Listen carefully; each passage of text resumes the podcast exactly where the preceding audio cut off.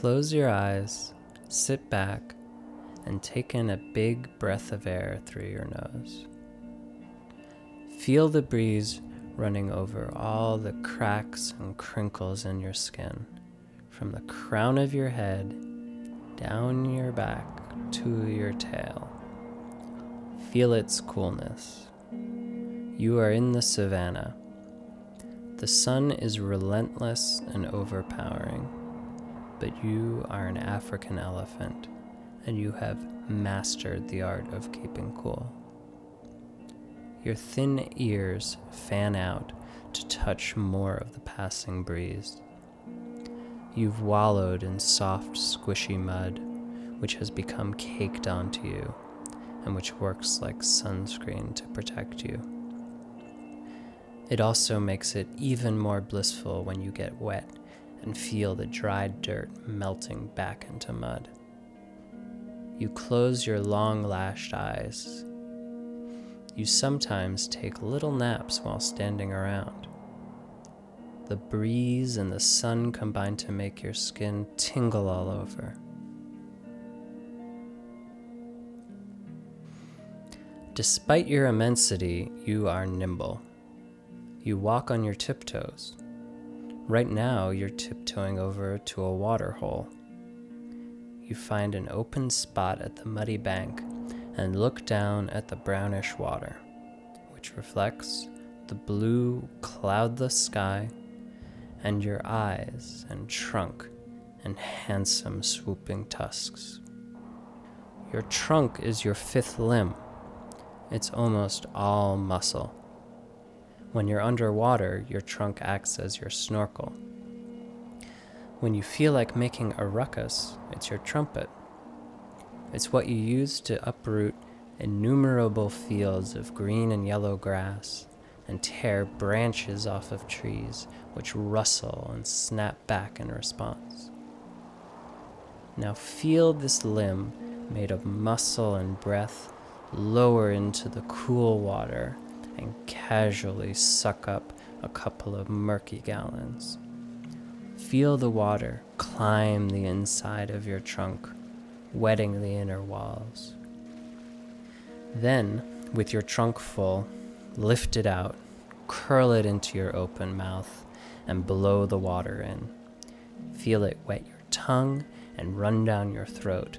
Feel it revitalize whatever it touches. Lower your trunk into the water again. All over this little pool, there are ripples from your friends dipping their trunks into their reflections. Everyone in the herd feels cool and happy. You hear the sound of a spray and feel a sprinkle on your back. A buddy of yours has just sprayed her back with cool water, and some of it has splashed on you. It speckles your clay shell. It shocks your dryness and soothes a sunburn on your haunches from a couple days ago.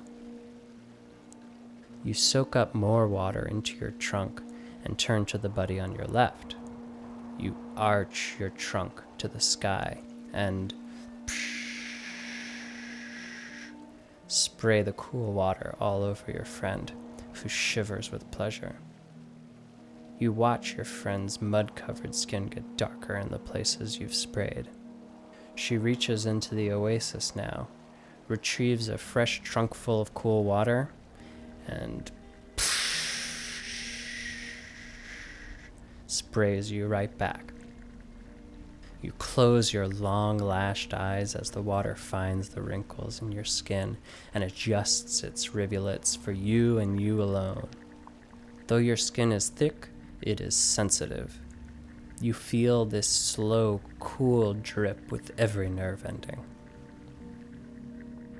You step forward into the mud and water and bend your knees, lowering yourself.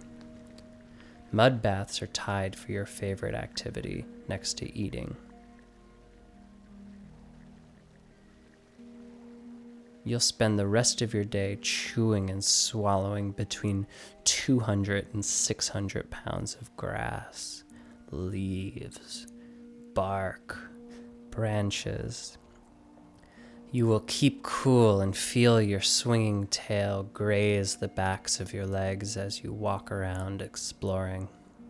You have unrivaled size and power, this you know, but you will live most of your life in a state of herbivore serenity, attuned to the spirit of the plains. Night will come. The job of keeping cool will be taken care of. You and your herd will sleep on the ground for a few hours, then walk around in the cool night. You have so much surface area to feel this cool night with your ears, your sides, the bottom of your stomach, and all the sides of your legs and your trunk. You rise from the mud. The sun already begins to bake this mud into a new clay shell. The breeze glides against you. You close your long lashed eyes in pleasure and drift away to another nap.